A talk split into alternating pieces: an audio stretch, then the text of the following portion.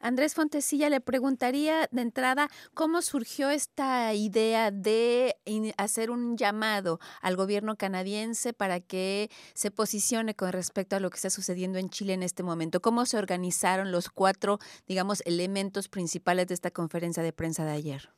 Eh, bueno, eh, principalmente em, consideramos que eh, la situación en, en, Chile es extremadamente preocupante en términos de respeto de los derechos de derechos humanos, de los derechos fundamentales y nos parece que existe una preocupación aquí en, en, Canadá, en Quebec en particular, donde también hay una una comunidad chilena que es producto de una, mm, de una historia de solidaridad del pueblo quebequense, del pueblo canadiense con el pueblo chileno.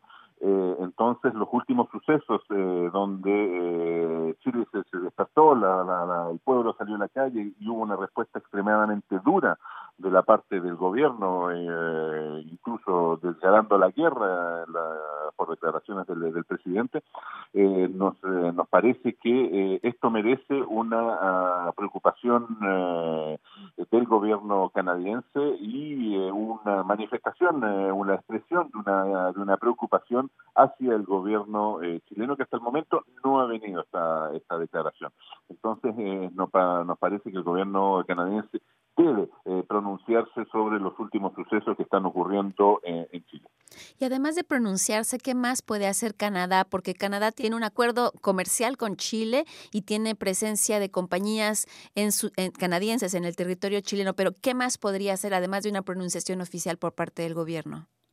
Mire, eh, por el momento vamos, eh, lo primero que hay que hacer es, eh, es, es que el gobierno canadiense exprese su preocupación, exija el respeto de los derechos humanos en una óptica de, aplicar los tratados internacionales, las prácticas internacionales, la, eh, en una, una práctica de las fuerzas eh, del orden apegadas a una ética del respeto de los derechos eh, humanos. por el momento no hemos decidido formalmente pedir acciones más contundentes en términos económicos o, o, de otro tipo o, o políticos. Me parece que hay que empezar primeramente por la, la base que es que es expresar una una, preocupación y eh, exigirle al gobierno chileno que respete los, eh, derechos humanos. Usted sabe al mismo tiempo que el gobierno canadiense eh, no ha tenido ningún ninguna no, no ha tenido ningún problema para pronunciarse, incluso hacer una injerencia en otros países de Latinoamérica.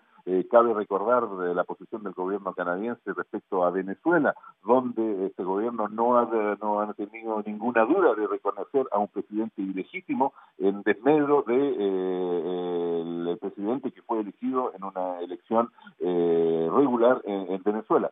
No hemos nosotros, eh, yo como diputado, denuncio las la injerencia extranjera en los asuntos internos de los países latinoamericanos, pero eso no impide que el gobierno canadiense puede pronunciarse y exigir el respeto de los derechos humanos en Chile. Una última pregunta, Andrés Fontesilla. Este, esta conferencia de prensa de ayer estuvo conformada por cuatro, digamos, entes. Usted como diputado quebequense en la Asamblea Nacional de Quebec, por Quebec Solidar. También hubo representación de Amnistía Internacional Canadá, así como del, del Comité de, de Derechos Humanos de América Latina aquí en Montreal. ¿Cómo fue esta organización? ¿Cómo se pusieron de acuerdo? ¿De qué manera entró, entraron en contacto unos con otros? Bueno, mire, eh, fue relativamente sencillo. Eh, una iniciativa de eh, un cierto número de personas. No, eh, no hay un grupo, no hay un grupo organizado que está detrás de esta conferencia de prensa, hasta, hasta donde logré, logré entender que fueron personas que convocaron a ciertas organizaciones y personalidades para eh, pronunciarse sobre eh, lo que está pasando eh, lo que está pasando en Chile.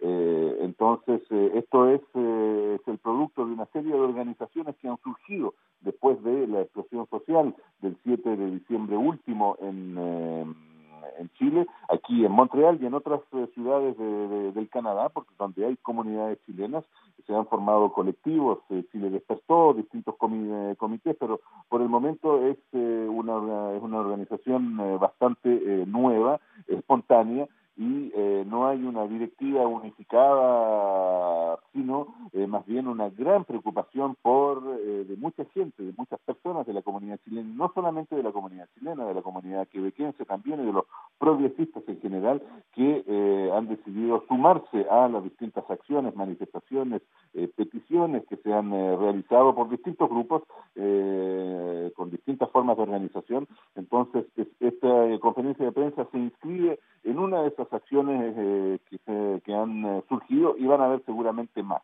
Andrés Fontecilla, diputado de Quebec Solidar en, el, en la Asamblea Nacional de Quebec, muchísimas gracias por esta entrevista para Radio Canadá Internacional.